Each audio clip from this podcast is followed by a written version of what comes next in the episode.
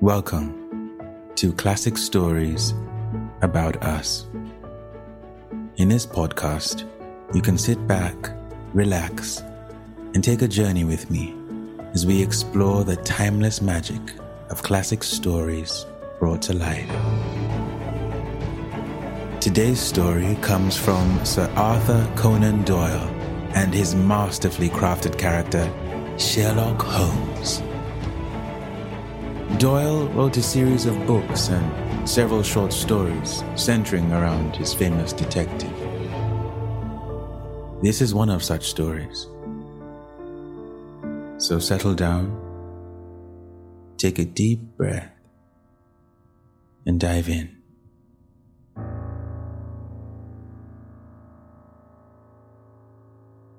The Adventures of Sherlock Holmes A Scandal in Bohemia. To Sherlock Holmes, she is always the woman. I have seldom heard him mention her under any other name. In his eyes, she eclipses and predominates the whole of her sex. It was not that he felt any emotion akin to love for Irene Adler. All emotions, and that one particularly, were abhorrent to his cold, precise, but admirably balanced mind. He was, I take it, the most perfect reasoning and observing machine that the world has ever seen. But as a lover, he would have placed himself in a false position. He never spoke of the softer passions, save with a jibe and a sneer. They were admirable things for the observer, excellent for drawing the veil from men's motives and actions. But for the trained reasoner to admit such intrusions into his own delicate and finely adjusted temperament was to introduce a distracting factor which might throw a doubt upon all his mental results. Grit in a sensitive instrument or a crack in one of his own high power lenses would not be more disturbing than a strong emotion in a nature such as his. And yet, there was but one woman to him, and that woman was the late Irene Adler, of dubious and questionable memory. I had seen little of Holmes lately. My marriage had drifted us away from each other my own complete happiness and the home centered interests which rise up around the man who first finds himself master of his own establishment were sufficient to absorb all my attention, while Holmes, who loathed every form of society with his whole bohemian soul, remained in our lodgings in Baker Street, buried among his old books, and alternating from week to week between cocaine and ambition, the drowsiness of the drug, and the fierce energy of his own keen nature. He was still, as ever, deeply attracted by the study of crime, and occupied his immense faculties and extraordinary powers of observation in following out those clues and clearing up those mysteries which had been abandoned as hopeless by the official police. From time to time, I heard some vague account of his doings, of his summons to Odessa in the case of the Trepoff murder, of his clearing up of the singular tragedy of the Atkinson brothers at Trincomalee, and finally, of the mission which he had accomplished so delicately and successfully for the reigning family of Holland. Beyond these signs of his activity, however, which I merely shared with all the readers of the daily press, I knew little of my former friend and companion.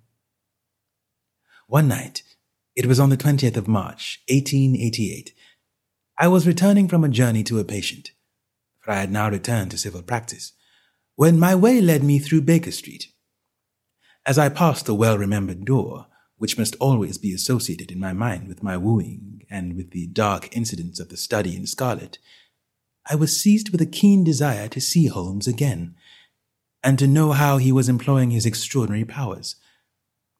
His rooms were brilliantly lit, and even as I looked up, I saw his tall, spare figure pass twice in a dark silhouette against the blind.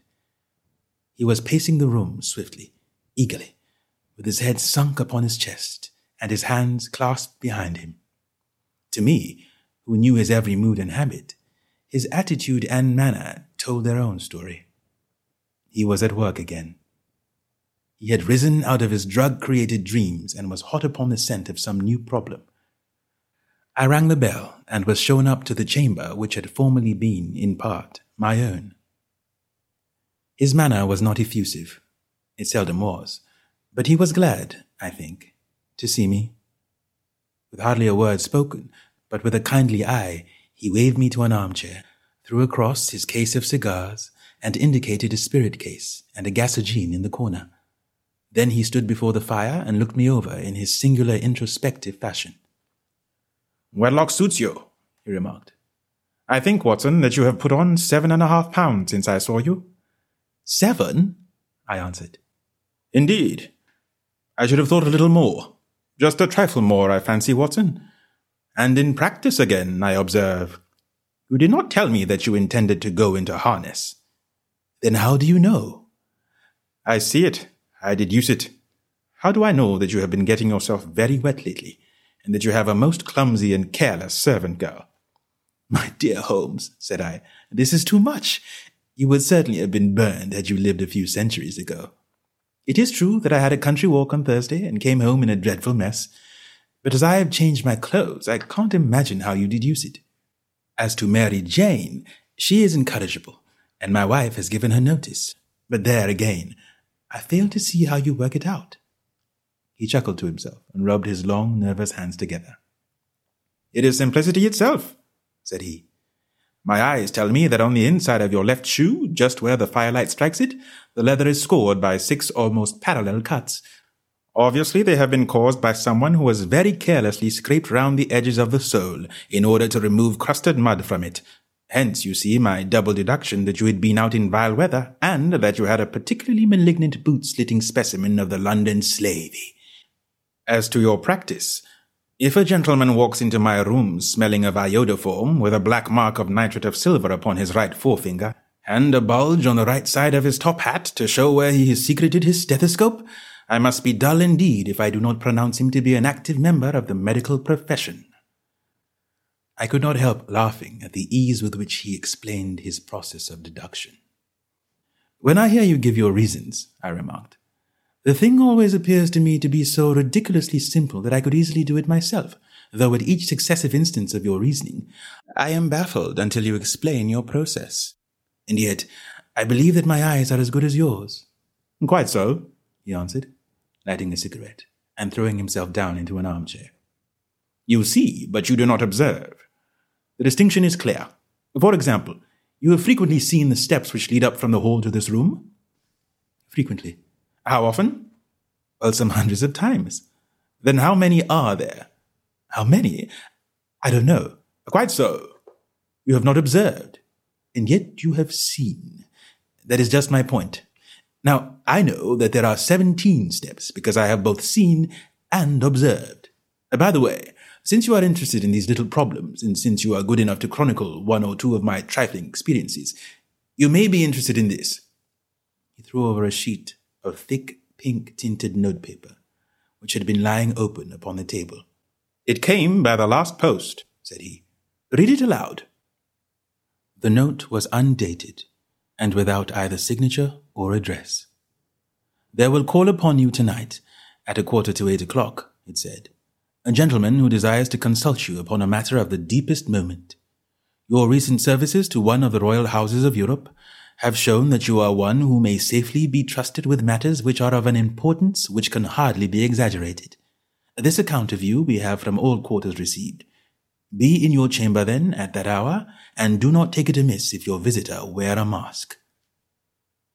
This is indeed a mystery, I remarked. What do you imagine that it means? I have no data yet.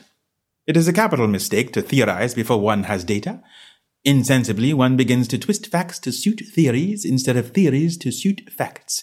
But the note itself, what do you deduce from it? I carefully examined the writing and the paper upon which it was written. The man who wrote it was presumably well to do, I remarked, endeavoring to imitate my companion's processes. Such paper could not be bought under half a crown a packet. It is peculiarly strong and stiff. Peculiar, that is the very word, said Holmes. It is not an English paper at all. Hold it up to the light. I did so, and saw a large E with a small g, a P, and a large G with a small T woven into the texture of the paper. What do you make of that? asked Holmes. The name of the maker, no doubt, or his monogram, rather. Not at all. The G with the small t stands for Gesellschaft, which is the German for company. It is a customary contraction like our co. P, of course, stands for papier. Now for the EG. Let us glance at our Continental Gazetteer. He took down a heavy brown volume from his shelves. Eglow, Eglonitz, here we are, Egria. It is in a German speaking country, in Bohemia, not far from Karlsbad. Remarkable as being the scene of the death of Wallenstein, and for its numerous glass factories and paper mills. Ha ha, my boy, what do you make of that? His eyes sparkled, and he sent up a great blue triumphant cloud from his cigarette. The paper was made in Bohemia, I said. Precisely. And the man who wrote the note is a German. Do you note the peculiar construction of the sentence? This account of you we have from all quarters received. A Frenchman or Russian could not have written that. It is the German who is so uncourteous to his verbs. It only remains, therefore, to discover what is wanted by this German who writes upon Bohemian paper and prefers wearing a mask to showing his face. And here he comes, if I am not mistaken, to resolve all our doubts. As he spoke, there was the sharp sound of horses' hoofs and grating wheels against the curb, followed by a sharp pull at the bell. Holmes whistled. A pair by the sound, said he. Yes, he continued, glancing out of the window. A nice little brougham and a pair of beauties. A hundred and fifty guineas apiece. There's money in this case, Watson, if there is nothing else. I think that I had better go, Holmes. Not a bit, Doctor. Stay where you are. I am lost without my Boswell, and this promises to be interesting. It would be a pity to miss it. But your client, never mind him. I may want your help, and so may he. Here he comes. Sit down in that armchair, Doctor, and give us your best attention. A slow and heavy step, which had been heard upon the stairs and in the passage, paused immediately outside the door. Then there was a loud and authoritative tap. Come in, said Holmes. A man entered, who could hardly have been less than six feet six inches in height, with the chest and limbs of a Hercules. His dress was rich with a richness which would, in England, be looked upon as akin to bad taste. Heavy bands of astrakhan were slashed across the sleeves and fronts of his double breasted coat, while the deep blue cloak which was thrown over his shoulders was lined with flame colored silk and secured at the neck with a brooch, which consisted of a single flaming beryl. Boots which extended halfway up his calves, and which were trimmed at the tops with rich brown fur, completed the impression of barbaric opulence which was suggested by his whole appearance. He carried a broad brimmed hat in his hand, while he wore across the upper part of his face, extending down past the cheekbones, a black visored mask, which he had apparently adjusted that very moment, for his hand was still raised to it as he entered. From the lower part of his face, he appeared to be a man of strong character, with a thick, hanging lip and a long, straight chin, suggestive of resolution, pushed to the length of obstinacy. You had my note? he asked, with a deep, harsh voice and a strongly marked German accent. I told you that I would call. He looked from one to the other of us, as if uncertain which to address. Pray, take a seat, said Holmes. This is my friend and colleague, Dr. Watson, who is occasionally good enough to help me in my cases. Whom have I the honor to address? You may address me as the Count von Kramm, a Bohemian nobleman. I understand that this gentleman, your friend, is a man of honor and discretion, whom I may trust with a matter of the most extreme importance. If not, I should much prefer to communicate with you alone. I rose to go, but Holmes caught me by the wrist and pushed me back into my chair. It is both or none, said he. You may say before this gentleman anything which you may say to me. The Count shrugged his broad shoulders. Then I must begin, said he, by binding you both to absolute secrecy for two years. At the end of that time, the matter will be of no importance. At present, it is not too much to say that it is of such weight, it may have an influence upon European history. I promise, said Holmes. And I. You will excuse this mask, continued our strange visitor. The august person who employs me wishes his agent to be unknown to you and I may confess at once that the title by which I have just called myself is not exactly my own. I was aware of it, said Holmes dryly. The circumstances are of great delicacy, and every precaution has to be taken to quench what might grow to be an immense scandal and seriously compromise one of the reigning families of Europe. To speak plainly, the matter implicates the great house of Ormstein, hereditary kings of Bohemia. I was also aware of that, murmured Holmes, settling himself down in his armchair and closing his eyes.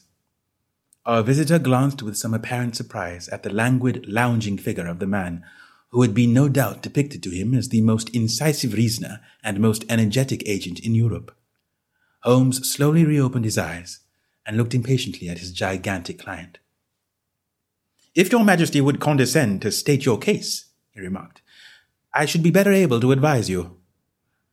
The man sprang from his chair and paced up and down the room in uncontrollable agitation. Then, with a gesture of desperation, he tore the mask from his face and hurled it upon the ground. You are right, he cried. I am the king. Why should I attempt to conceal it? Why, indeed, murmured Holmes. Your Majesty had not spoken before I was aware I was addressing Wilhelm Gottschalk Sigismund von Ormstein, Grand Duke of Cassel-Felstein and Hereditary King of Bohemia. But you can understand, said our strange visitor sitting down once more and passing his hand over his high, white forehead. You can understand that I am not accustomed to doing such business in my own person. But the matter was so delicate that I could not confide it to an agent without putting myself in his power. I have come incognito from Prague for the purpose of consulting you. Then pray, consult, said Holmes, shutting his eyes once more. The facts are briefly these. Some five years ago, during a lengthy visit to Warsaw, I made the acquaintance of the well-known adventuress Irene Adler. The name is no doubt familiar to you? Kindly look her up in my index, Doctor, murmured Holmes, without opening his eyes. For many years he had adopted a system of docketing all paragraphs concerning men and things, so that it was difficult to name a subject or a person on which he could not at once furnish information. In this case, I found her biography sandwiched in between that of a Hebrew rabbi and that of a staff commander who had written a monograph upon the deep sea fishes. Let me see, said Holmes. Hum, born in New Jersey in the year 1858. Contralto, hum. La Scala, hum. Prima donna Imperial Opera of Warsaw, yes. Retired from operatic stage? Ha! Living in London? Quite so. Your Majesty, as I understand, became entangled with this young person, wrote her some compromising letters, and is now desirous of getting those letters back. Precisely so. But how? Was there a secret marriage? None. No legal papers or certificates? None. Then I fail to follow, Your Majesty. If this young person should produce her letters for blackmailing or other purposes, how is she to prove their authenticity? There is the writing. Pooh pooh, forgery. My private notepaper. Stolen. My own seal. Imitated. My photograph. Bought. We were both in the photograph. Oh dear. That is very bad. Your Majesty has indeed committed an indiscretion. I was mad. Insane. You have compromised yourself seriously. I was only Crown Prince then. I was young. I am but thirty now. It must be recovered. We have tried and failed. Your Majesty must pay. It must be bought. She will not sell. Stolen then. Five attempts have been made. Twice burglars in my pay ransacked her house. Once we diverted her luggage when she travelled. Twice she has been waylaid. There has been no result. No sign of it? Absolutely none. Holmes laughed. It is quite a pretty little problem, said he but a very serious one to me, returned the king reproachfully. Very indeed. And what does she propose to do with the photograph? To ruin me. But how? I am about to be married. So I have heard. To Clotilde Lothman von Saxe-Meiningen, second daughter of the King of Scandinavia. You may know the strict principles of her family. She is herself the very soul of delicacy. A shadow of a doubt as to my conduct would bring the matter to an end. And Irene Adler? threatens to send them the photograph. And she will do it. I know that she will do it. You do not know her, but she has a soul of steel. She has the face of the most beautiful of women, and the mind of the most resolute of men. Rather than I should marry another woman, there are no lengths to which she would not go. None. You are sure that she has not sent it yet? I am sure. And why? Because she has said that she would send it on the day when the betrothal was publicly proclaimed. That will be next Monday. Oh, then we have three days yet, said Holmes with a yawn. That is very fortunate, as I have one or two matters of importance to look into just at present. Your Majesty will, of course, stay in London for the present? Certainly. You will find me at the Langham under the name of the Count von Kramm. Then I shall drop you a line to let you know how we progress. Pray, do so. I shall be all anxiety. Then, as to money? You have carte blanche. Absolutely. I tell you that I would give one of the provinces of my kingdom to have that photograph. And for present expenses? The king took a heavy chamois leather bag from under his cloak and laid it on the table. There are three hundred pounds in gold and seven hundred in notes, he said. Holmes scribbled a receipt upon a sheet of his notebook and handed it to him. And mademoiselle's address? he asked. Is Briony Lodge, Serpentine Avenue, St. John's Wood. Holmes took a note of it. One other question, said he. Was the photograph a cabinet? It was. Then good night, Your Majesty, and I trust that we shall soon have some good news for you. And good night, Watson, he added, as the wheels of the royal brougham rolled down the street. If you will be good enough to call tomorrow afternoon at three o'clock, I should like to chat this little matter over with you. At three o'clock precisely, I was at Baker Street, but Holmes had not yet returned. The landlady informed me that he had left the house shortly after eight o'clock in the morning. I sat down beside the fire, however, with the intention of awaiting him, however long he might be. I was already deeply interested in his inquiry, for though it was surrounded by none of the grim and strange features which were associated with the two crimes which I have already recorded, still the nature of the case and the exalted station of his client gave it a character of its own. Indeed, Apart from the nature of the investigation which my friend had on hand, there was something in his masterly grasp of the situation and his keen, incisive reasoning which made it a pleasure to me to study his system of work and to follow the quick, subtle methods by which he disentangled the most inextricable mysteries.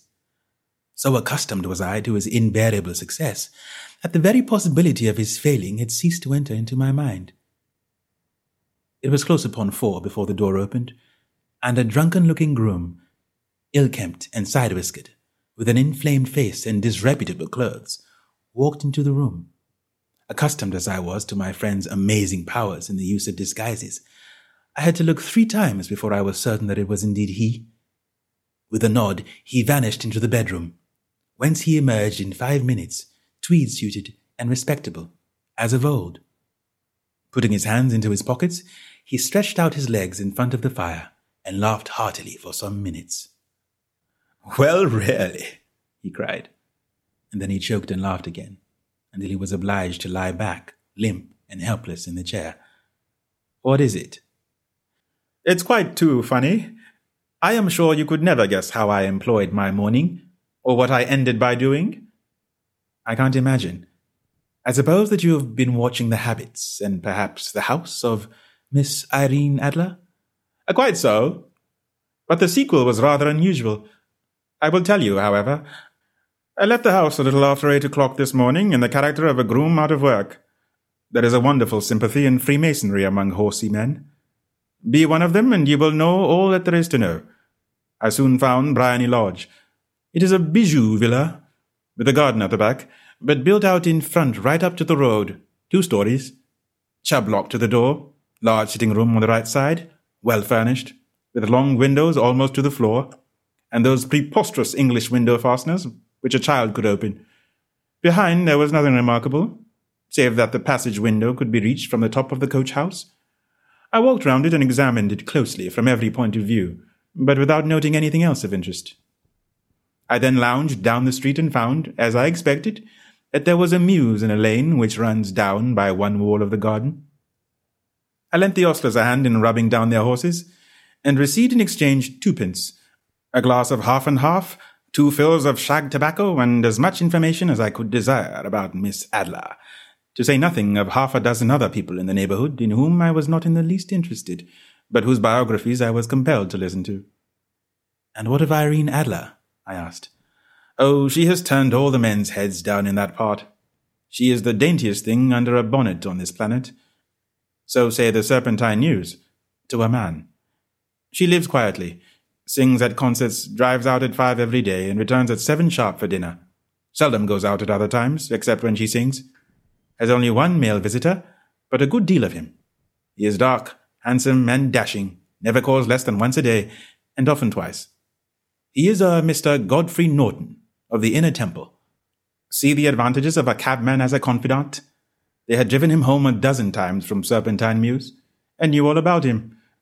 When I had listened to all they had to tell, I began to walk up and down near Briony Lodge once more, and to think over my plan of campaign. This Godfrey Norton was evidently an important factor in the matter.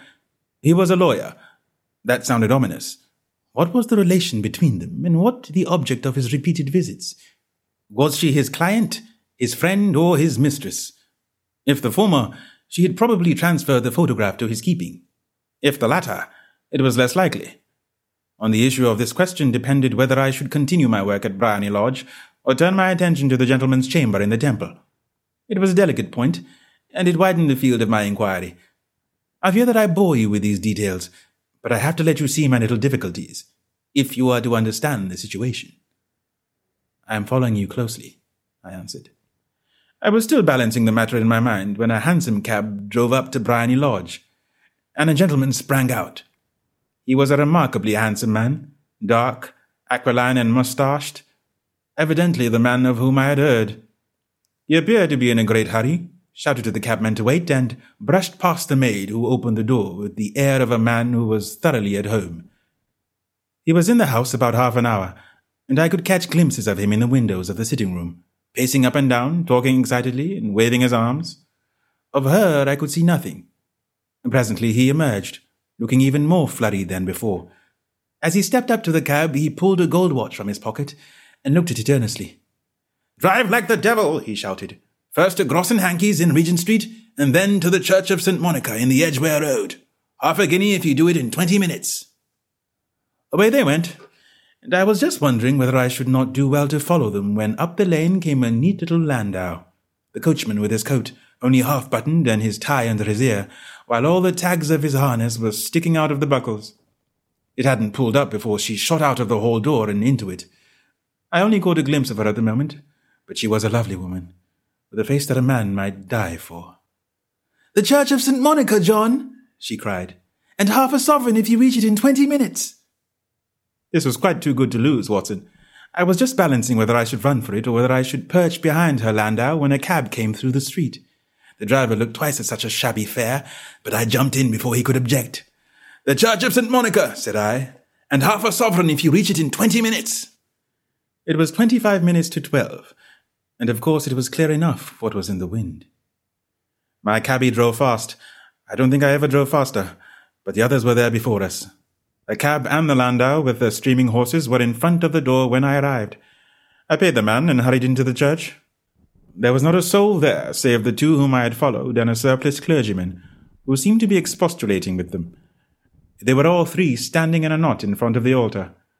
I lounged up the side aisle like any other idler who was dropped into a church.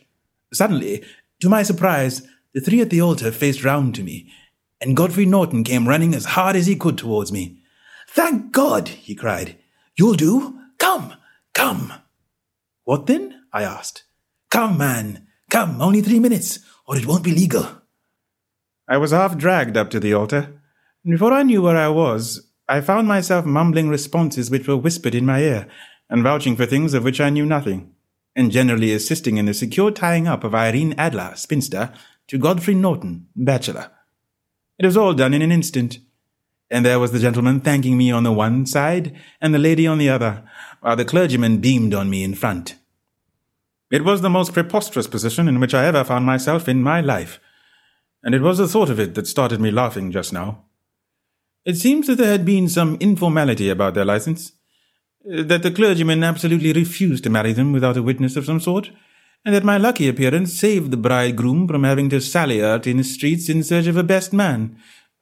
The bride gave me a sovereign, and I mean to wear it on my watch chain in memory of the occasion. This is a very unexpected turn of affairs, said I. And what then? Well, I found my plans very seriously menaced. It looked as if the pair might take an immediate departure, and so necessitate very prompt and energetic measures on my part. At the church door, however, they separated, he driving back to the temple and she to her own house. I shall drive out in the park at five as usual, she said as she left him. I heard no more. They drove away in different directions, and I went off to make my own arrangements. Which are? Some cold beef and a glass of beer, he answered, ringing the bell. I have been too busy to think of food, and I am likely to be busier still this evening. By the way, Doctor, I shall want your cooperation. I shall be delighted. You don't mind breaking the law? Not in the least. Nor running a chance of arrest? Not in a good cause. Oh, the cause is excellent. Then I am your man. I was sure that I might rely on you. But what is it you wish?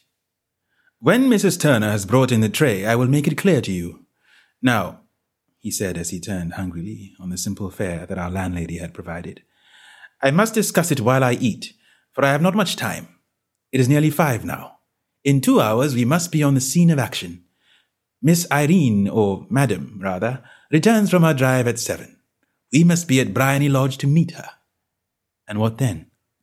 You must leave that to me. I have already arranged what is to occur. There is only one point on which I must insist. You must not interfere, come what may. You understand? I am to be neutral, to do nothing whatever. There will probably be some small unpleasantness. Do not join in it. It will end in my being conveyed into the house. Four or five minutes afterwards, the sitting room window will open. You are to station yourself close to that open window. Yes? You are to watch me, for I will be visible to you. Yes.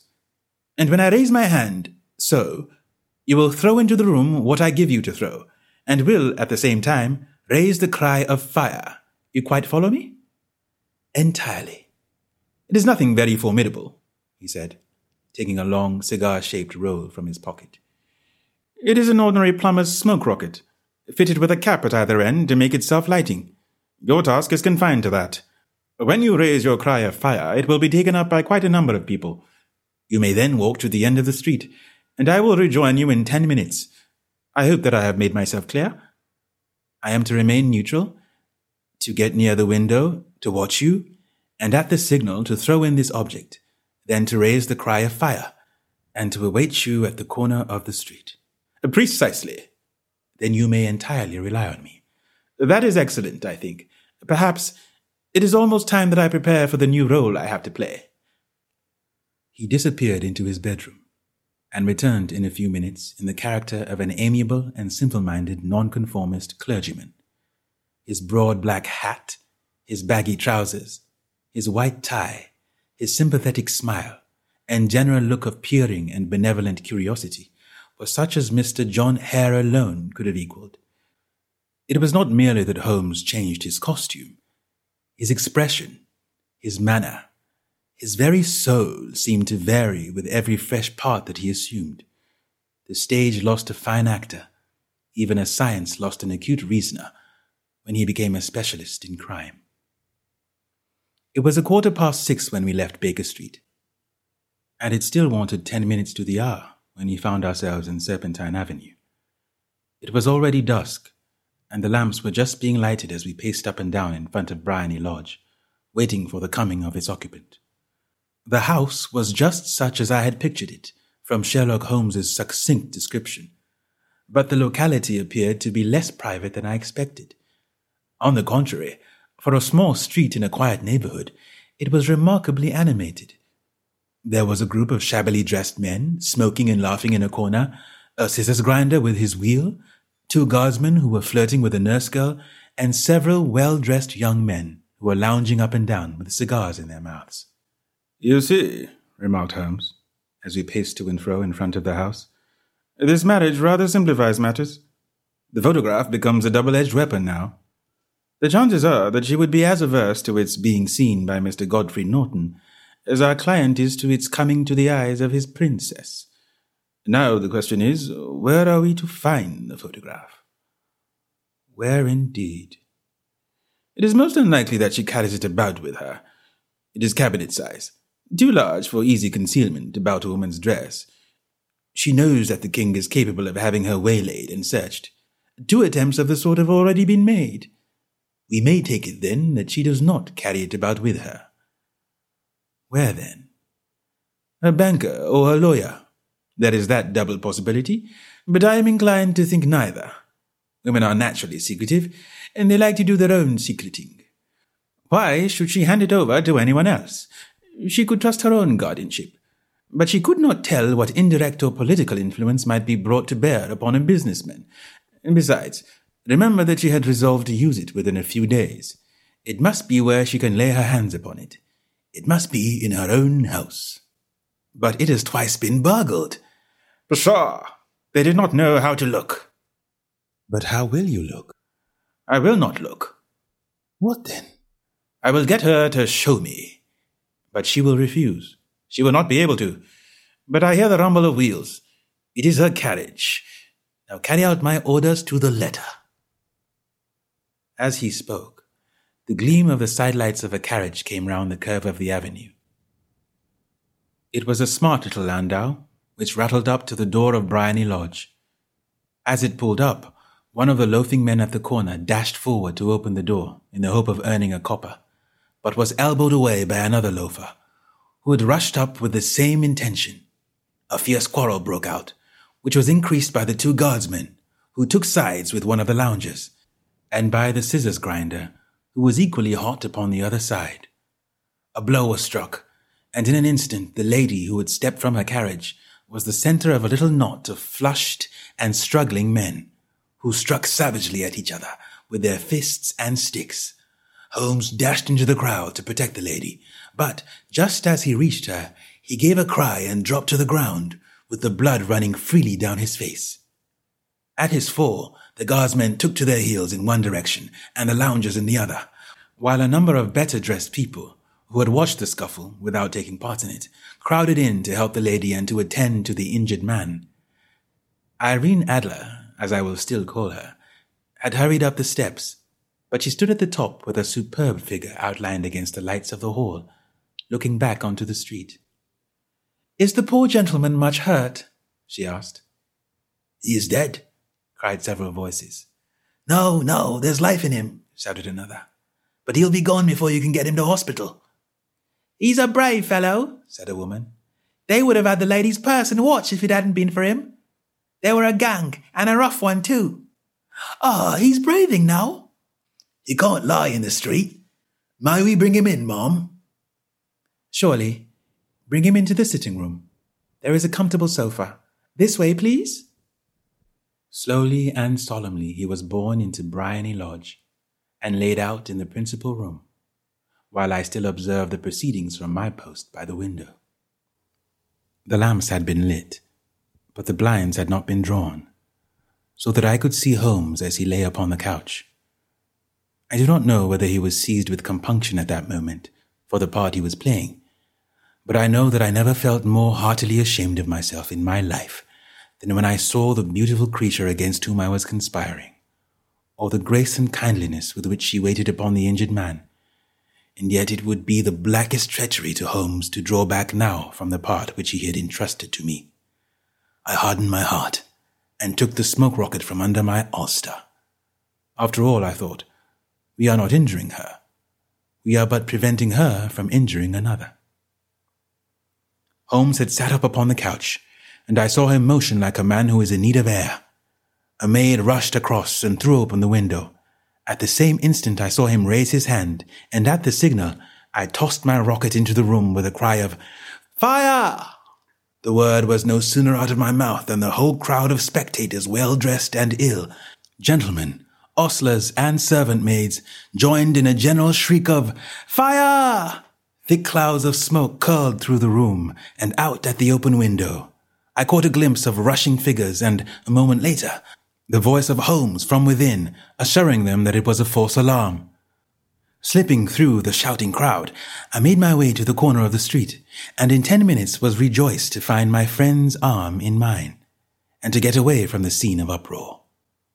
He walked swiftly and in silence for some few minutes, until we had turned down one of the quiet streets which led towards the Edgware Road. You did it very nicely, Doctor, he remarked. Nothing could have been better. It is all right. You have the photograph? I know where it is. And how did you find out? She showed me, as I told you she would. I am still in the dark. I do not wish to make a mystery, said he, laughing. The matter was perfectly simple. You, of course, saw that everyone in the street was an accomplice. They were all engaged for the evening. I guessed as much. Then, when the row broke out, I had a little moist red paint in the palm of my hand. I rushed forward, fell down, clapped my hand to my face, and became a piteous spectacle. It is an old trick. That also I could fathom. Then they carried me in. She was bound to have me in. What else could she do? And into her sitting room, which was the very room which I suspected. It lay between that and her bedroom, and I was determined to see which. They laid me on a couch. I motioned for air. They were compelled to open the window, and you had your chance. How did that help you? It was all important. When a woman thinks that her house is on fire, her instinct is at once to rush to the thing which she values most. It is a perfectly overpowering impulse, and I have more than once taken advantage of it. In the case of the Darlington substitution scandal, it was of use to me, and also in the Arnsworth Castle business. A married woman grabs at her baby. An unmarried one reaches for her jewel box. Now it was clear to me that Our Lady of today had nothing in the house more precious to her than what we are in quest of. She would rush to secure it. The alarm of fire was admirably done. The smoke and shouting were enough to shake nerves of steel. She responded beautifully, the photograph is in a recess behind a sliding panel just above the right bell pull. She was there in an instant, and I caught a glimpse of it as she half drew it out.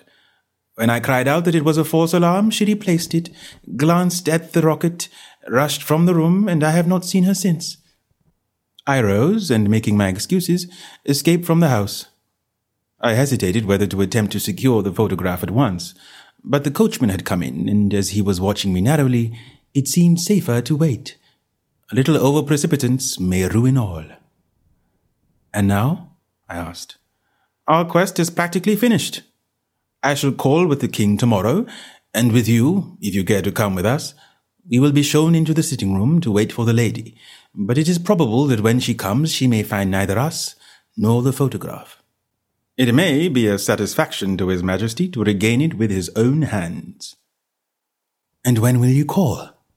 At eight in the morning? She will not be up, so that we have a clear field. Besides, we must be prompt, for this marriage may mean a complete change in her life and habits. I must wire to the king without delay. We had reached Baker Street and had stopped at the door. He was searching his pockets for the key when someone passing said, Good night, Mr. Sherlock Holmes. There were several people on the pavement at the time, but the greeting appeared to come from a slim youth in an ulster who had hurried by. I've heard that voice before, said Holmes, staring down the dimly lit street. Now I wonder who the deuce that could have been. I slept at Baker Street that night, and we were engaged upon our toast and coffee in the morning when the King of Bohemia rushed into the room. You have really got it? he cried grasping Sherlock Holmes by either shoulder and looking eagerly into his face. Not yet. But you have hopes. I have hopes. Then come, I am all impatience to be gone. We must have a cab. No, my brougham is waiting. Then that will simplify matters. We descended and started off once more for Briony Lodge. Irene Adler is married, remarked Holmes. Married? When? Yesterday. But to whom? To an English lawyer named Norton. But she could not love him. I am in hopes that she does. And why in hopes? Because it would spare your majesty all fear of future annoyance. If the lady loves her husband, she does not love your majesty. If she does not love your majesty, there is no reason why she should interfere with your majesty's plan. It is true. And yet, well, I wish she had been of my own station. What a queen she would have made. He relapsed into a moody silence, which was not broken until we drew up in Serpentine Avenue. The door of Briony Lodge was open, and an elderly woman stood upon the steps. She watched us with a sardonic eye as we stepped from the brougham. Mr. Sherlock Holmes, I believe, said she. I am Mr. Holmes, answered my companion, looking at her with a questioning and rather startled gaze. Indeed. My mistress told me that you were likely to call. She left this morning with her husband by the 5.15 train from Charing Cross for the continent. What? Sherlock Holmes staggered back, white with chagrin and surprise. Do you mean that she has left England? Never to return. And the papers? asked the king hoarsely. All is lost. We shall see. He pushed past the servant and rushed into the drawing room, followed by the king and myself. The furniture was scattered about in every direction, with dismantled shelves and open drawers, as if the lady had hurriedly ransacked them before her flight. Holmes rushed at the bell pull, tore back a small sliding shutter, and plunging in his hand, pulled out a photograph and a letter. The photograph was of Irene Adler herself, in evening dress. The letter was superscribed to Sherlock Holmes, Esquire, to be left till called for. My friend tore it open, and we all three read it together. It was dated at midnight of the preceding night, and ran in this way. My dear Mr. Sherlock Holmes, you really did it very well. You took me in completely. Until after the alarm of fire, I had not a suspicion. But then when I found how I had betrayed myself, I began to think. I had been warned against you months ago. I had been told that if the king employed an agent, it would certainly be you. And your address had been given me. Yet, with all this, you made me reveal what you wanted to know. Even after I became suspicious, I found it hard to think evil of such a dear, kind old clergyman. But you know, I have been trained as an actress myself. Male costume is nothing new to me. I often take advantage of the freedom which it gives. I sent John, the coachman, to watch you, ran upstairs, got into my walking clothes, as I call them, and came down just as you departed. Well, I followed you to your door, and so made sure that I was really an object of interest to the celebrated Mr. Sherlock Holmes. Then I, rather imprudently, wished you good night and started for the temple to see my husband. We both thought the best resource was flight when pursued by so formidable an antagonist, so you will find the nest empty when you call tomorrow. As to the photograph, your client may rest in peace. I love and am loved by a better man than he. The king may do what he will without hindrance from one whom he has cruelly wronged. I keep it only to safeguard myself and to preserve a weapon which will always secure me from any steps which he might take in the future. I leave a photograph which he might care to possess, and I remain, dear Mr. Sherlock Holmes, very truly yours, Irene Norton, née Adler. What a woman! Oh, what a woman! cried the King of Bohemia when we had all three read this epistle. Did I not tell you how quick and resolute she was? Would she not have made an admirable queen? Is it not a pity that she was not on my level? From what I have seen of the lady, she seems indeed to be on a very different level to your majesty, said Holmes coldly. I am sorry that I have not been able to bring your majesty's business to a more successful conclusion. On the contrary, my dear sir, cried the king, Nothing could be more successful. I know that her word is inviolate. The photograph is now as safe as if it were in the fire.